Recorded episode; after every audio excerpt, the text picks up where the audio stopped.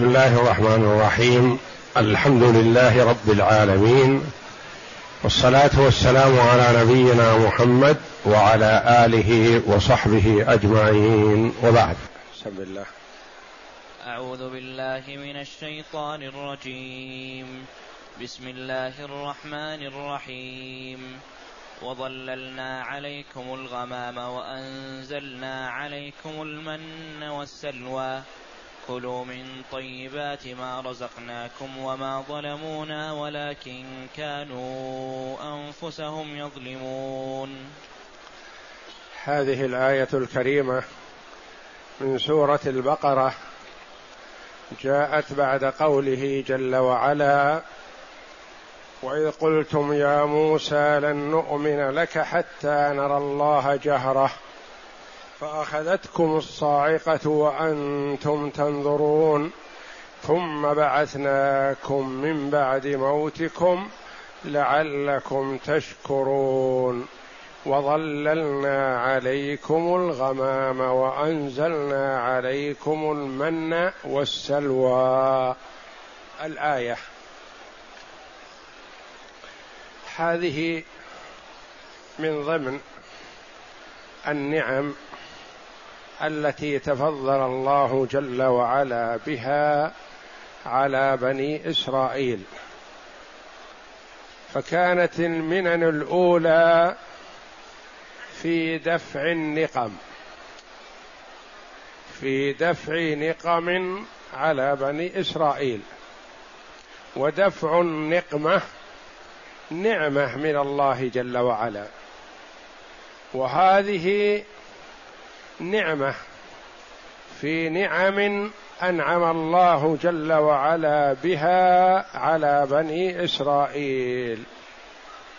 يقول تعالى وظللنا عليكم الغمام ومن المعلوم أن الخطاب في حال نزول القرآن لليهود الذين هم في زمن النبي صلى الله عليه وسلم. وهؤلاء هم أبناء وأحفاد من أنعم الله جل وعلا عليهم بهذه النعمة. فالنعمة على الآباء والأجداد نعمة على الأبناء والأحفاد. لأن هذه النعمة سبب البقاء. وبالبقاء وببقاء الأجداد وجد الأحفاد والأبناء والنسل. ولو فنوا لفني الجميع. ما وجد هؤلاء. فيقول الله جل وعلا وظللنا عليكم الغمام وأنزلنا عليكم المن والسلوى.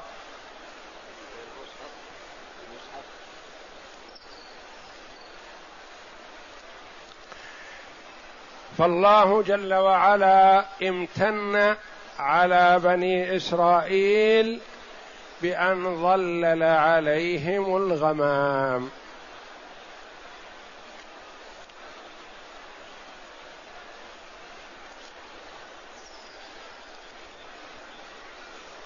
وتضليل الغمام حينما كانوا في التيه.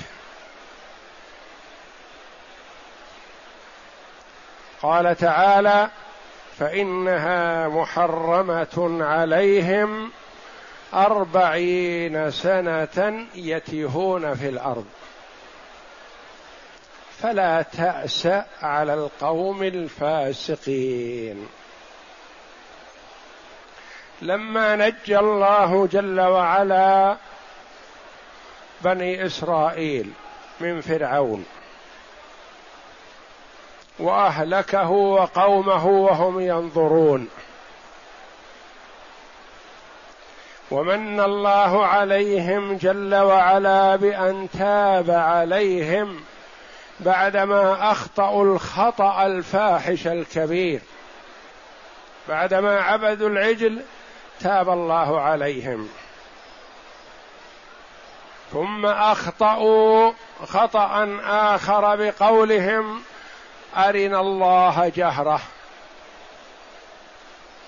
فأخذتهم الصاعقة. ثم بعثهم الله جل وعلا بعد موتهم. هذه نعم متكررة متوالية ومعجزات عظيمة. ودلائل على كمال قدرة الله تبارك وتعالى. هيأ الله جل وعلا لهم كل شيء وأنعم عليهم بالنعم العظيمة. أمرهم موسى عليه السلام بما أمرهم الله جل وعلا بقوله وإذ قال موسى لقومه يا قوم اذكروا نعمة الله عليكم إذ جعل فيكم أنبياء وجعلكم ملوكا وآتاكم ما لم يؤت أحدا من العالمين. يا قوم ادخلوا الأرض المقدسة التي كتب الله لكم ولا ترتدوا على أدباركم فتنقلبوا خاسرين. الآيات التي في سورة المائدة. تبدأ من الآية عشرين. إلى قوله فإنها محرمة عليهم أربعين سنة يتيهون في الأرض. الآية ستة وعشرين. يا قوم ادخلوا الأرض المقدسة التي كتب الله لكم.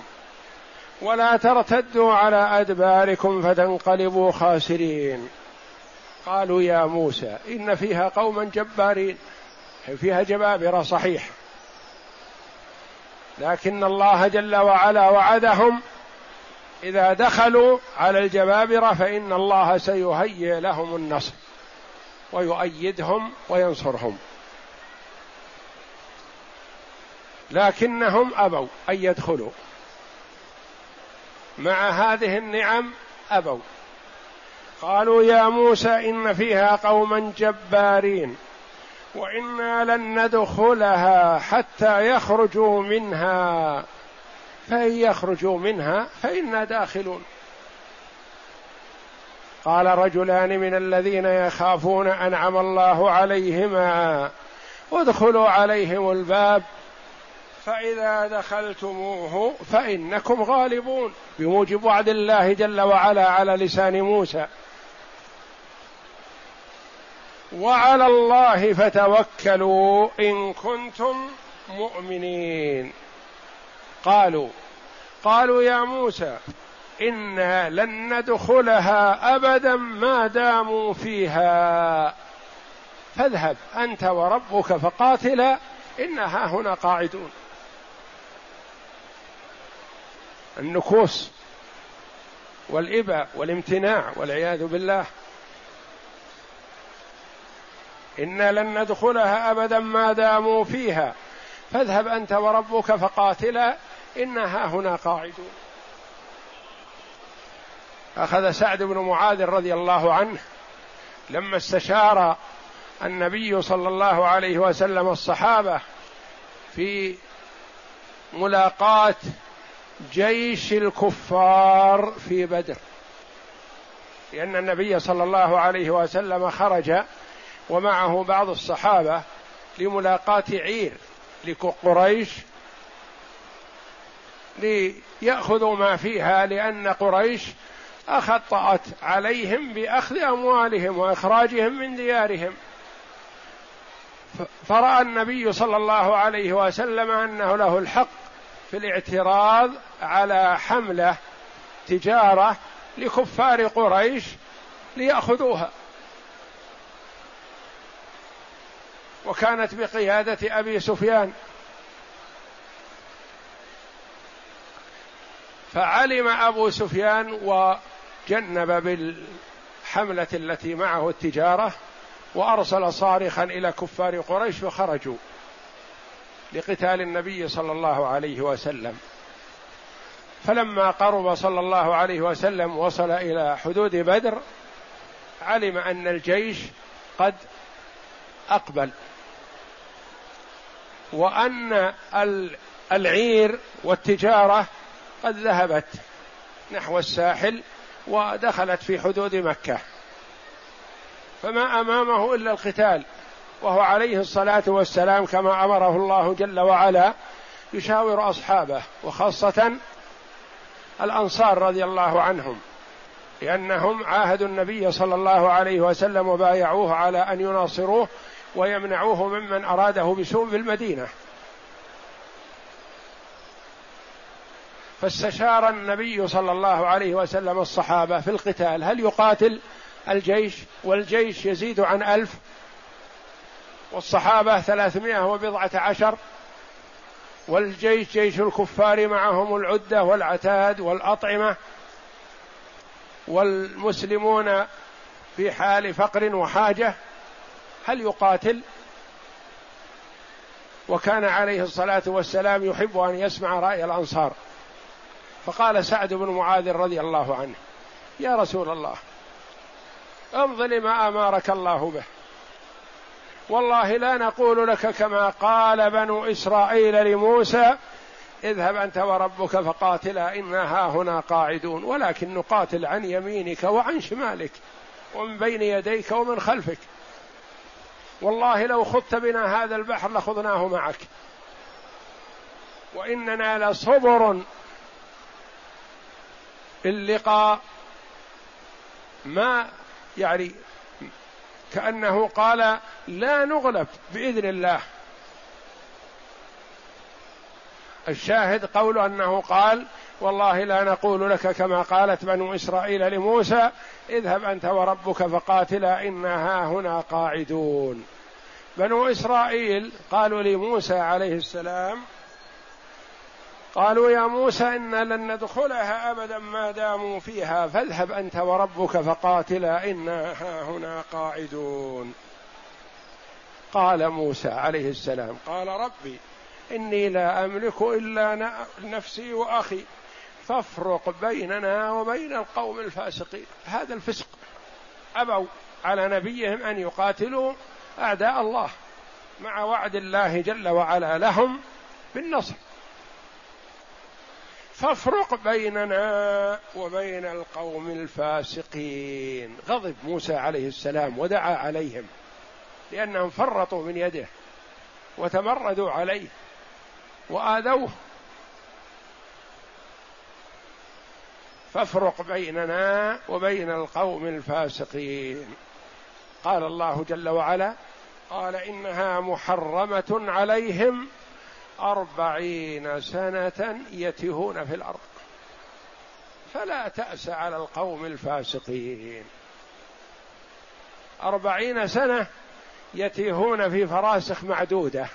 سبعة فراسخ أو تسعة فراسخ أو ستة فراسخ بين مصر والشام. وادي.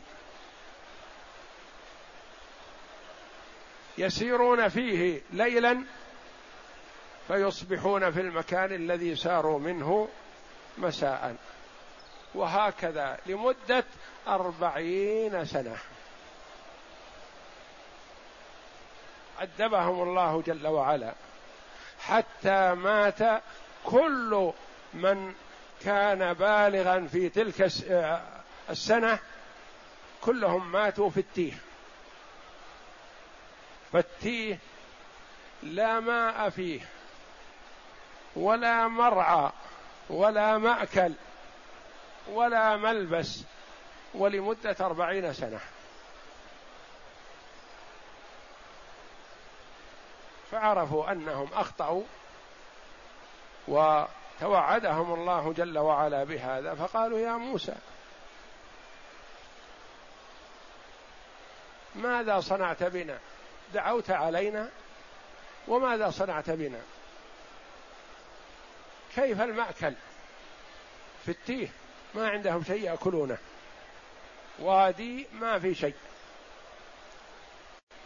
فظل الله جل وعلا عليهم الغمام. وأنزل عليهم المن والسلوى. قالوا المأكل. فأعطاهم الله جل وعلا المن. المن ينزل عليهم من السماء ما بين طلوع الفجر إلى طلوع الشمس على الشجر وعلى الجبال. نوع قيل إنه أبيض أشد بياضا من اللبن وأحلى من العسل. يأخذ منه المرء قوت يومه فإن زاد على قوت يومه فسد.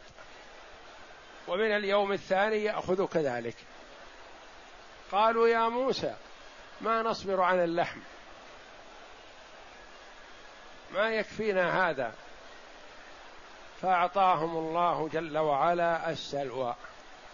طير كالسمان أو السمنان أكبر من العصافير ياتي تأتي به الريح إليهم فيأخذون منه ما يكفيهم يومهم. سوى يوم الجمعة فيأخذون منه ليوم الجمعة ويوم السبت. لأن يوم السبت ويوم عيدهم ولا عمل فيه. والمن يأخذون كل يوم بيومه سوى يوم الجمعة فيأخذون ما يكفيهم يوم الجمعة ويوم السبت. فإن أخذ أحد في أثناء الأسبوع زيادة على نصيب اليوم فسد ما نفعهم. قالوا هذا الطعام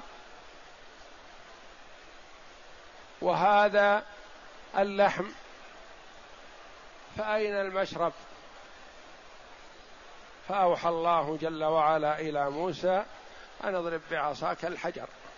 حجر قال بعض المفسرين بقدر رأس الناقة. يحمل على البعير. فإذا أرادوا الماء ونزلوا ضرب موسى عليه السلام هذا الحجر بعصاه فانفجرت منه اثنتا عشرة عينا. لكل سبط ولكل قبيلة عين مخصوصة من هذا الحجر الصغير. يرتوون ويشربون ويسقون ما معهم ويحملون ما أرادوا. من هذا الحجر الصغير الذي يحمل معهم على الناقة. لا اتصال له بالأرض ولا ولا ولا اتصال له بالسماء. فقالوا هذا الطعام وهذا الشراب فأين الظل؟ شمس محرقة. فظلل الله جل وعلا عليهم الغمام. الغمام ظل. بارد يحجب عنهم حرارة الشمس. قالوا هذا الطعام وهذا الشراب وهذا الظل فأين الكساء؟ فأوحى الله جل وعلا إلى موسى أن ثيابهم التي عليهم هذه لا تبلى ولا تتسخ. ما تقبل البلا ولا الاتساخ. قالوا الولدان الولد الصغير يشب عمره سنتان مثلا وثوبه على قدره. فإذا كبر ويكبر لأنهم بلغوا جلسوا في ستيه أربعين سنة. قال الله جل وعلا لهم ثياب الولدان تطول معهم. إذا شب الولد يشب ثوبه معه. إذا اتسع كمه اتسع معه. إذا اتسعت يده كبرت يده اتسع كمه. إذا اتسع إذا كبر رأسه وضاق عنه الطوق اتسع الطوق معه. فكلما تعنتوا وطلبوا أعطاهم الله جل وعلا ما أرادوا. ومكثوا في التيه أربعين سنة. خرج موسى وهارون عليهم السلام إلى مكان ما فمات هارون عليه السلام. فدفنه موسى عليه الصلاة والسلام. ورجع إلى بني إسرائيل. قالوا أين أخوك؟ أين هارون؟ قال مات. تم أجله فمات. قالوا ما مات وإنما أنت قتلته لأنك تعرف أننا نحبه. فقتلته. فجاء في بعض الآثار أنه ذهب بهم إلى قبره وسأل الله جل وعلا أن يخرجه من قبره فخرج ينفض الغبار عن رأسه وسأله أقتلتك؟ قال لا. قال ارجع إلى مكانك. فرجع إلى قبره عليه السلام. ثم بعد وفاة وموت هارون بسنة أو بثلاث سنين مات موسى عليه الصلاة والسلام. ومات أكثر من دخل التيه وهو بالغ فوق العشرين أو ماتوا كلهم. ثم بعد أربعين سنة هداهم الله إلى الطريق فدخلوا. أرض أريحا أرض الشام أرض فلسطين. وكان فيها جبابرة فأبوا أن يدخلوها. ولو دخلوها أطاعوا موسى في الأول ما عوقبوا بهذا العقاب. في التيه أربعين سنة يتيهون في الأرض في نص القرآن. يعني يصبحون ويمسون المكان الذي غادروه. وكل يوم يظنون أنهم يدخلون فإذا بهم بهم في نفس المكان الذي غادروه البارحة في الليل. وهكذا. قال فإنها محرمة عليهم أربعين سنة يتيهون في الأرض فلا تأس على القوم الفاسقين. لأن من تمرد وخرج عن الطاعة يقال له فاسق والفسق قد لا يخرجه عن الإسلام. لأن الفسق درجات. فسق دون فسق. قد يكون الفاسق مثلا يقال للكافر هذا فاسق. خرج عن طاعة الله بالكفر. ويقال لصاحب الذنب أو الكبيرة أو المعصية يقال هذا فاسق. فسق لا يخرجه من الإسلام والإيمان وإنما فسق بوقوعه في المعصية. والفسق الخروج عن طاعة الله جل وعلا. يقول الله جل وعلا وظللنا عليكم الغمام. الغمام جمع غمامة وهي الظلة. وسمي الغمام غمام لأنه يغم السماء. يعني يغطي السماء. وأنزلنا عليكم المن. المن قالوا طعام أبيض مثل اللبن وأحلى من العسل. ينزل على الشجر فيأخذ منه القوم ما يأكلونه. وقيل إنه نوع من الصمغ. ليس أبيض وإنما هو كالصمغ. ينزل على الشجر ويؤكل. وقيل إنه نوع من العسل. قال بعض المفسرين رحمهم الله ولا منافاة أن يكون أنواع. وقال بعضهم إنه من نوع الخبز الرقاق الأبيض. خبز أبيض رقيق. ينزل عليهم فيأكلونه مباشرة مهيأ للأكل.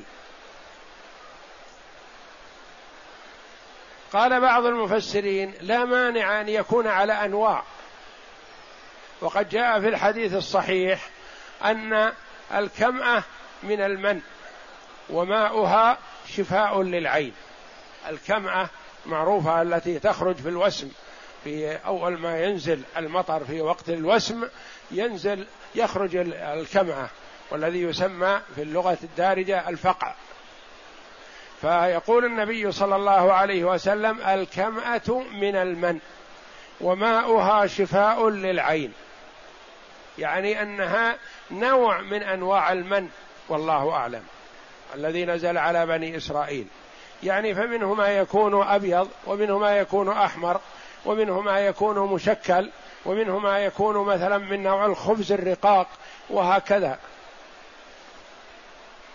وأنزلنا عليكم المن والسلوى السلوى طير. طيور صغيرة بقدر الحمام وأصغر وأكبر من العصافير.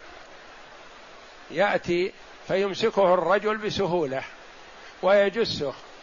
إن وجده سمينا أكله وإن لم يجده سمينا أرسله.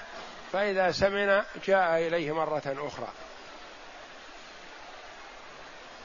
تأتي به الريح هذا ويأتيهم في سائر الأيام سوى يوم السبت ويأخذون منه يوم الجمعة ليوم الجمعة ويوم السبت. وأنزلنا عليكم المن والسلوى كلوا أمر إباحة لا أمر وجوب. من طيبات ما رزقناكم. أعطاهم الله جل وعلا أنواع الطيبات وهم في التيه. وهم معاقبون في هذا. هذا عقوبة ومع ذلك أدر جل وعلا عليهم النعم. كلوا من طيبات ما رزقناكم يقول الله جل وعلا وما ظلمونا. يعني بفسقهم هذا وخروجهم عن الطاعة ما ظلمونا. لأن الله جل وعلا لا يستطيع أحد أن يظلمه سبحانه وتعالى. وإنما الظالم ما ظلم الله وإنما ظلم نفسه. وما ظلمونا بأفعالهم السيئة وتعنتهم على أنبيائهم ولكن كانوا أنفسهم يظلمون. فإذا وقع العبد في المعصية فقد ظلم نفسه. يعني عرضها للعقوبة. إذا كفر بالله فقد ظلم نفسه. إذا أساء إلى أحد من المسلمين فقد ظلم نفسه. إذا حارب الله فقد ظلم نفسه. لأن الله جل وعلا لا تنفعه طاعة المطيع ولا تضره معصية العاصي. وإنما طاعة المطيع له. أنت إذا صمت وصليت وتصدقت وعملت الأعمال الصالحة تعمل هذه لنفسك. فمن يعمل مثقال ذرة خيرا يره. وإذا فسق العبد وعصى ربه وقتل وآذى ما ضر الله جل وعلا وإنما ضر نفسه. ومن يعمل مثقال ذرة شرا يره. إذا عمل مثقال ذرة من الشر عاد عليه إذا لم يعفو الله جل وعلا عنه. وإذا عمل خيرا عاد له. فالمرء يجمع لنفسه كما قال عليه الصلاة والسلام كل الناس يغدو فبائع نفسه فمعتقها أو موبقها. كل يعمل كل يركض كل جاد فيما هو فيه لكن واحد جاد في نجاة نفسه وفي خلاص نفسه من العذاب وفي طلب مرضاه الله جل وعلا. هذا يعتق نفسه وينفع نفسه. والآخر والعياذ بالله جاد في هلاك نفسه. ما يضر الآخرين لأن الضرر يعود عليه. فبائع نفسه إلى الله جل وعلا في الجنة. إن الله اشترى من المؤمنين أنفسهم وأموالهم بأن لهم الجنة. أو موبقها بائعها على الشيطان. يبيع نفسه على الشيطان فيكون من حزب الشيطان ومن وقود نار جهنم. جهنم التي وقودها الناس والحجارة. كل الناس يغدو فبائع نفسه فمعتقها أو موبقها. قال بعض المفسرين رحمهم الله في هذه الآية الكريمة وما قبلها وما بعدها دلالة على فضيلة أصحاب رسول الله صلى الله عليه وسلم رضي الله عنهم وأرضاهم. نالهم ما نالهم من الأذى وما قالوا للنبي صلى الله عليه وسلم انتصر لنا. مسهم ما مسهم من الجوع والحاجة والفقر وما طلبوا من النبي صلى الله عليه وسلم آية من الآيات. مع أن هذا سهل ميسور من النبي صلى الله عليه وسلم يطلبه من ربه والله جل وعلا يلبي ذلك ويجيب. كما جاء الملك إلى النبي صلى الله عليه وسلم فقال إن شئت جعل الله لك الصفا ذهبا. وتعيش عيشة الملوك أنت ومن معك. فما رغب في هذا وما جأر إليه الصحابة قالوا لا اطلب هذا يا رسول الله نحن جياع نحن كذا نحن كذا نريد هذا. مسهم ما مسهم مما هم في أمس الحاجة إليه. فما جاءوا إلى النبي صلى الله عليه وسلم يقولون له افعل لنا أو اطلب لنا. وإنما الله جل وعلا يتكرم عليهم بما يتكرم به بدون إلحاح وطلب من الصحابة رضي الله عنهم خشية أن يعنتوا النبي صلى الله عليه وسلم ويشق عليه. كانوا في مكان ما في شدة العطش فقدوا الماء بالكلية وكادوا أن يهلكوا فما جأروا إلى النبي صلى الله عليه وسلم وقالوا افعل لنا واطلب لنا فإذا وتمطر عليهم فيشربون ويسقون ما دوابهم ويعبئون جميع ما معهم من أواني من هذا الماء. فلما نظروا اذا الغمامة ما جاوزت المعسكر بقدرهم. أمطرت عليهم فقط.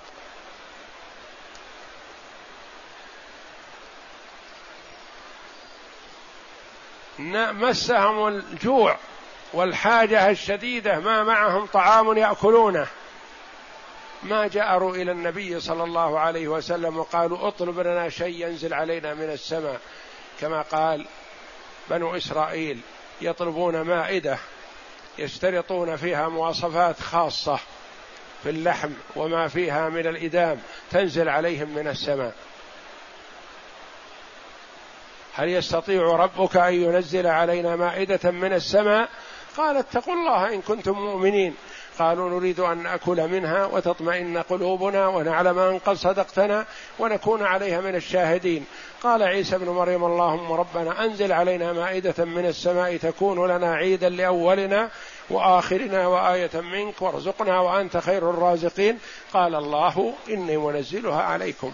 فمن يكفر بعد منكم فإني أعذبه عذابا لا أعذب أحدا من العالمين وكفر من كفر منهم. صحابة رسول الله صلى الله عليه وسلم لما جاعوا وشد بهم الجوع أمر النبي صلى الله عليه وسلم أن يجمع ما معهم من بقايا طعام وكانت أشياء بسيطة. العسكر كلهم ما معه بقدر مربض الشاة. كل الذي اجتمع معهم بقدر مربض الشاة شيء يسير جدا وهو معسكر. جيش عظيم. فاجتمع بهذا القدر فدعا فيه النبي صلى الله عليه وسلم وسأل الله فقال احملوا منه. فصاروا يعبون ما معهم من أوعية ويأكلون ويطعمون حتى ملأوا كل وعاء معهم والطعام الذي جمعوه بقدره ما تأثر. ومعجزات المعجزات التي أجراها الله جل وعلا على يد محمد صلى الله عليه وسلم كلها كانت بفضل الله وإحسانه وابتداء منه. ما كان من الصحابة رضي الله عنهم لما لما عرفوا من كرامة رسول الله صلى الله عليه وسلم على ربه جل وعلا. ما قالوا اطلب لنا كذا واطلب لنا كذا واطلب لنا كذا. قال العلماء رحمهم الله نأخذ من طلبات بني إسرائيل وتعنتهم فضيلة أصحاب محمد صلى الله عليه وسلم ورضي الله عنهم أجمعين. كانوا خير صحب. ولهذا هم أفضل القرون. أفضل القرون قرن محمد صلى الله عليه وسلم. ومع ذلك بعض الفرق الضالة تمقتهم وتبغضهم وتلعن من تلعن منهم وذلك لخسارتهم وهلاكهم بأنفسهم. هم ضروا أنفسهم. وإلا قدر الصحابة عند الله جل وعلا عظيم. الله جل وعلا يقول لقد رضي الله عن المؤمنين إذ يبايعونك تحت الشجرة. ويأتي الظالم لنفسه يسخط عليهم وقد رضي الله عنهم. فهل يضيرهم هذا؟ لا والله ما يضيرهم. وإنما يضير من سخط على من رضي الله عنه. فالواجب على المؤمن أن يرضى لرضا الله وأن يسخط لسخط الله فيحب من أحب الله ويبغض من أبغض الله ويوالي من والى الله ويعادي من عاد الله فأفضل القرون بمنطوق النبي صلى الله عليه وسلم قرني يقول عليه الصلاة والسلام خير القرون من آدم عليه السلام إلى أن يرث الله الأرض ومن عليها خير القرون قرني. ثم الذين يلونهم ثم الذين يلونهم. يقول فلا أدري عد بعد بعد قرنه قرنين أو ثلاثة. هذه القرون المفضلة التي يعبر عنها علماء السلف يقولون القرون المفضلة. يعني التي فضلها رسول الله صلى الله عليه وسلم وشهد لها بالفضل. وهو يعني المراد والله أعلم يعني على سبيل العموم وإلا فقد يوجد في قرن النبي صلى الله عليه وسلم من لا خير فيه مثل المنافقين كانوا في زمن النبي صلى الله عليه وسلم. ووجد في عهد التابعين وتابع التابعين مثلا من المبتدعة ومن الضلال من وجد لكن المراد والله أعلم على سبيل العموم مثل ما نقول الرجال أفضل من النساء يعني على سبيل العموم. وإلا فقد تكون المرأة الواحدة تعادل في الفضل آلاف الرجال. لكن نقول على سبيل العموم الرجال أفضل من النساء. على سبيل العموم. فنقول أفضل القرون على سبيل العموم قرن النبي صلى الله عليه وسلم. الذين رضي الله جل وعلا عنهم فهم خير القرون ومحبتهم إيمان وبغضهم نفاق والعياذ بالله. فمحبة الصحابة إيمان لأنك تحبهم من أجل محبة الله جل وعلا لهم وتحبهم من أجل محبة رسول الله صلى الله عليه وسلم لهم. فتحبهم لله ما بينك وبينهم نسب مثلا. أو نعمة أهدوها عليك مباشرة وإلا نعمهم كثيرة لأنهم حملوا لنا الدين وأوصلوه إلينا من النبي صلى الله عليه وسلم فمن بعدهم. لكن محبتهم محبة لله وبغضهم نفاق كما قرر علماء أهل السنة والجماعة. ما يبغض الأنصار والمهاجرين إلا منافق. لأن المنافقين هم الذين قالوا ما رأينا مثل قرائنا هؤلاء أرغب بطونا ولا أكذب ألسنا ولا أجبن عند اللقاء. يعنون النبي صلى الله عليه وسلم والصحابة من المهاجرين والأنصار. فهؤلاء ما قالوا هذه المقالة إلا للنفاق الذي في قلوبهم والعياذ بالله. فمن أبغض الصحابة رضي الله عنهم فهو شبيه بهؤلاء ومثلهم. فليحذر المسلم الهلاك أن يهلك نفسه من حيث لا يشعر.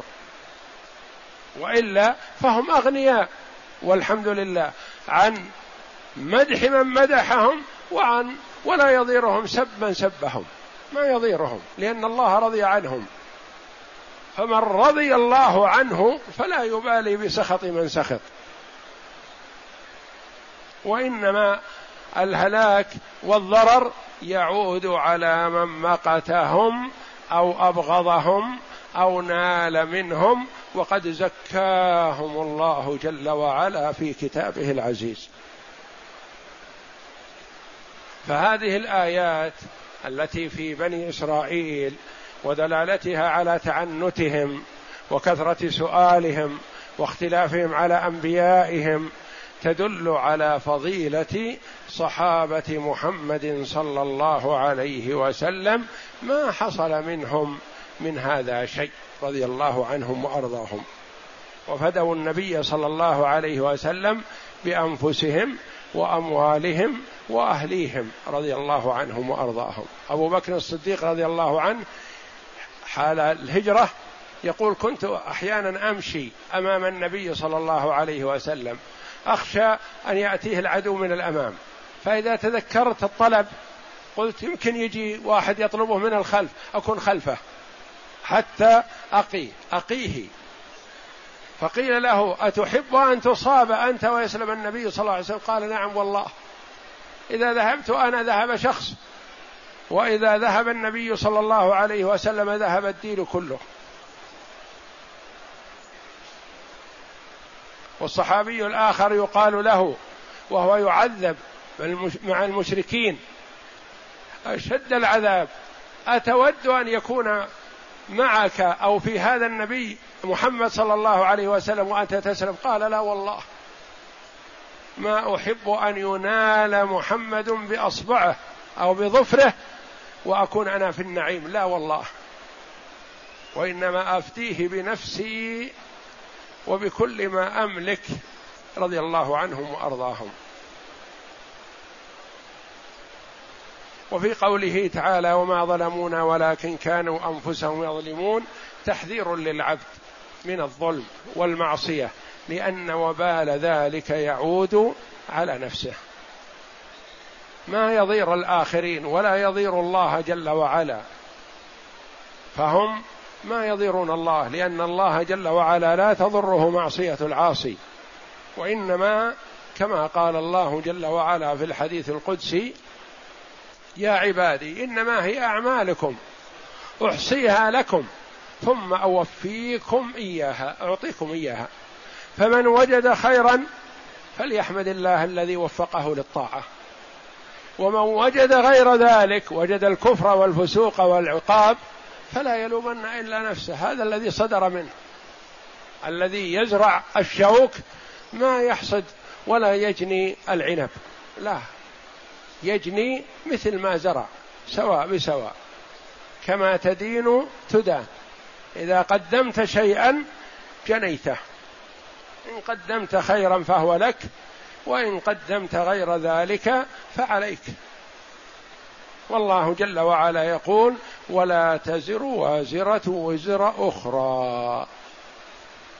ما يضير الولد فسق أبيه ولا يضير الأب فسق ولده إلا إن كان قد أهمل وضيع فهو محاسب عليه. لأن الله جل وعلا يقول يا أيها الذين آمنوا قوا أنفسكم وأهليكم نارا وقودها الناس والحجارة. ويقول صلى الله عليه وسلم كلكم راع وكلكم مسؤول عن رعيته. فالإمام راع ومسؤول عن رعيته والرجل في أهل بيته راع ومسؤول عن رعيته مسؤول. هذا الشاهد. والمرأة راعية في بيت زوجها ومسؤولة عن رعيتها. والخادم راع في مال سيده يعني مؤتمن على المال ما هو مؤتمن على أهل الدار؟ ما عليه منهم أهل الدار ما بيده شيء. والخادم راع في مال سيده ومسؤول عن رعيته مسؤول عن تفريطه كل مسؤول على قدره. الإمام الأعظم مسؤول عن الرعية كلها. والرجل في أهل بيته مسؤول عن رعيته عن بيته. وكل بحسبه. والخادم مسؤول عن طعام وشراب سيده. إذا فرط فيه ضيعه أتلفه تعمدا يسأل عنه ويحاسب. لكن إذا سيده ترك الصلاة ترك الزكاة ما على الخادم شيء لأن ما له سلطة ولا له ولاية عليه. والخادم راع في مال سيده ومسؤول عن رعيته. أرجو الله جل وعلا أن يمن علي وعليكم بالعلم النافع والعمل الصالح. وأن يجعلنا جميعا من الهداة المهتدين غير ضالين ولا مضلين. اقرأ. لما ذكر تعالى ما دفعه عنهم من النقم شرع يذكرهم أيضا بما أسبغ عليهم من النعم فقال تعالى وظللنا عليكم الغمام. جمع غمامة سمي بذلك لأنه يغم السماء اي يواريها ويسترها. وهو السحاب الأبيض ظللوا به في التيه ليقيهم حر الشمس. وقال الحسن وقتاده وكان يسير معهم بأمر الله جل وعلا. كل ما ساروا هم في التيه يتقلبون. ويسيرون ما جلسوا ابدا. يسيرون باستمرار والغمام عند طلوع الشمس يسير معهم يظللهم. نعمة من الله. فإذا كان في الليل كما جاء في بعض الآثار نزل عمود من السماء فيه النور يكفي لهم كلهم. وهم في حدود كما قال بعض المفسرين ستمائة ألف. حينما خرجوا من مصر كانوا في حدود ستمائة ألف. وتوالدوا وزادوا وذهب من ذهب منهم في آه، حينما أمرهم الله جل وعلا أن يقتل بعضهم بعضا فكانوا في التيه على ما جاء في حدود ستمائة ألف. واللي قتلوا في في المقتلة التي صارت فرضها الله جل وعلا عليهم أسفرت عن سبعين ألف قتيل في ذلك اليوم حتى خاضوا في الدماء كما تقدم قريبا. نعم. وقال الحسن وقتاده وظللنا عليكم الغمام كان هذا في البرية ظلل ظلل الله عليهم الغمام من الشمس. في البرية يعني كان في واد بين مصر والشام. هم خرجوا من مصر وأمروا أن يدخلوا أريح الشام فامتنعوا قالوا إن فيها قوما جبارين. فضرب الله جل وعلا عليهم التيه فكانوا تائهين في هذا المكان. وهذا المكان هو الذي مات فيه موسى وهارون عليهم الصلاه والسلام ومات كثير منهم. وقد وصف النبي صلى الله عليه وسلم قبر موسى عليه السلام وقال لو كنت هناك لأريتكم إياه. نعم. وقوله تعالى وأنزلنا عليكم المن اختلفت عبارات المفسرين في المن ما هو. قال ابن عباس كان المن ينزل عليهم على الأشجار فيغدون إليه فيأكلون منه ما شاءوا. وقال قتادة كان المن ينزل عليهم في محلهم سقوط الثلج أشد بياضا من ذلك المن كان ينزل عليهم في محلهم أينما كانوا وهم تائهون ينزل عليهم في المكان الذي هم فيه. نعم. أشد بياضا من الثلج وأحلى من العسل يسقط عليهم من طلوع الفجر إلى طلوع الشمس يأخذ الرجل منهم قدر ما يكفيه يومه ذلك. والغرض أن عبارات المفسرين متقاربة في شرح المن فمنهم من فسره بالطعام ومنهم من فسره بالشراب والظاهر والله أعلم أنه كل ما امتن الله به عليهم من طعام وشراب وغير ذلك مما ليس لهم فيه عمل ولا كد. يعني أعطاهم الله جل وعلا كل ما يحتاجون من غير كد ولا عمل منهم. فالمن المشهور. والمن قال بعض المفسرين أو جل المفسرين أنه طعام وبعضهم قال إنه شراب وبعضهم قال إنه إن شاءوا أكلوه هكذا فهو طعام. وإن مزجوه بالماء أصبح شراب. وإن مزجوه في أشياء أخرى أصبح حسب ما يريدون. فهو نعمة عظيمة من الله جل وعلا. نعم. فالمن المشهور إن أكل وحده كان طعاما وحلاوة وإن مزج مع الماء صار شرابا طيبا وإن ركب مع غيره صار نوعا آخر. ولكن ليس هو المراد من الآية وحده والدليل على ذلك قول النبي صلى الله عليه وسلم الكمأة من المن. الكمأة الكمأة التي هي الفقع نعم. الكمأة من المن وماؤها شفاء للعين. وقال رسول الله صلى الله عليه وسلم في الصحيحين. نعم. وقال رسول الله صلى الله عليه وسلم العجوة من الجنة وفيها شفاء من السم والكمأة من المن وماؤها شفاء للعين. وأما السلوى فقال ابن عباس السلوى طائر يشبه السماني كانوا يأكلون منه وقال قتادة السلوى كان من طير إلى الحمرة تحشرها عليهم الريح الجنوب وكان الرجل يذبح منها قدر ما يكفيه يومه ذلك فإذا تعدى فسد ولم يبق عنده شيء. حتى إذا كان يوم سادسه سادسه ليومه جمعته أخ, أخ ليوم جمعته أخذ ما يكفيه ليوم سادسه لسادسه. سائر الأيام إذا زاد عن يوم فسد. سوى يوم الجمعة فهم يأخذون ليوم الجمعة ويوم السبت ولا يفسد لأنهم يوم السبت ما يأتيهم هذا ويوم السبت ويوم عيدهم ويوم عبادة فما يشتغلون فيه بشغل. نعم. حتى إذا كان يوم سادسه ليوم جمعة وكان عيدهم السبت واختار الله جل وعلا لهذه الأمة يوم الجمعة وهو أفضل الأيام. يقول عليه الصلاة والسلام نحن الآخرون الأولون يوم القيامة بيد أنهم أوتوا الكتاب من قبلنا.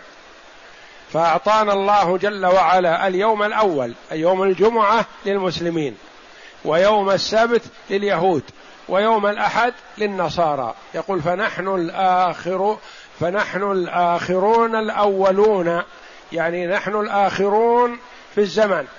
والأولون قبل الناس في أعيادهم لنا يوم الجمعة ولليهود السبت وللنصارى الأحد. ويوم الجمعة هو أفضل أيام الأسبوع. نعم. وفي قوله تعالى كلوا من طيبات ما رزقناكم أمر أمر أمر أمر إباحة أمر إباحة أمر إباحة يعني لا أمر وجوب لأن الأمر يكون للوجوب ويكون للاستحباب ويكون للإباحة. هنا كلوا من طيبات ما رزقناكم. هذا أمر استحباب أمر إباحة. أقيموا الصلاة وآتوا الزكاة أمر وجوب. نعم. فإذا قضيت الصلاة فانتشروا في الأرض وابتغوا من فضل الله هذا أمر إباحة. يعني إذا قضيت الصلاة إن أردت أن تذهب للسوق وتشتري ما تشتري وإن أردت أن تجلس في المسجد فلا حرج عليك ولا بأس عليك. أو تذهب إلى أهلك لا بأس عليك. يعني ما أنت مأمور بأن تبيع وتشتري يوم الجمعة بعد الصلاة. فإذا قضيت الصلاة فانتشروا في الأرض وابتغوا من فضل الله هذا أمر إباحة. ويأتي الأمر للاستحباب. فانكحوا ما طاب لكم من النساء مثنى وثلاث ورباع. هذا أمر استحباب وليس بأمر وجوب ولا أمر إباحة. والله أعلم. نعم. أمر إباحة وإرشاد وامتنان وقوله تعالى وما ظلمونا ولكن كانوا أنفسهم يظلمون أي أمرناهم بالأكل مما رزقناهم أن يعبدوا كما قال تعالى كلوا من رزق رب من رزق ربكم واشكروا له فخال فخالفوا وكفروا فظلموا أنفسهم. هذا مع ما شاهدوه من الآيات والبينات والمعجزات القاطعات وخوارق العادات. ومن, ومن هنا تتبين فضيلة أصحاب الرسول صلى الله عليه وسلم ورضي عنهم على سائر أصحاب الأنبياء في صبرهم وثباتهم وعدم تعنتهم مع ما كانوا معه في أسفاره وغزواته. والله أعلم وصلى الله وسلم وبارك على عبده ورسول نبينا محمد وعلى آله وصحبه أجمعين.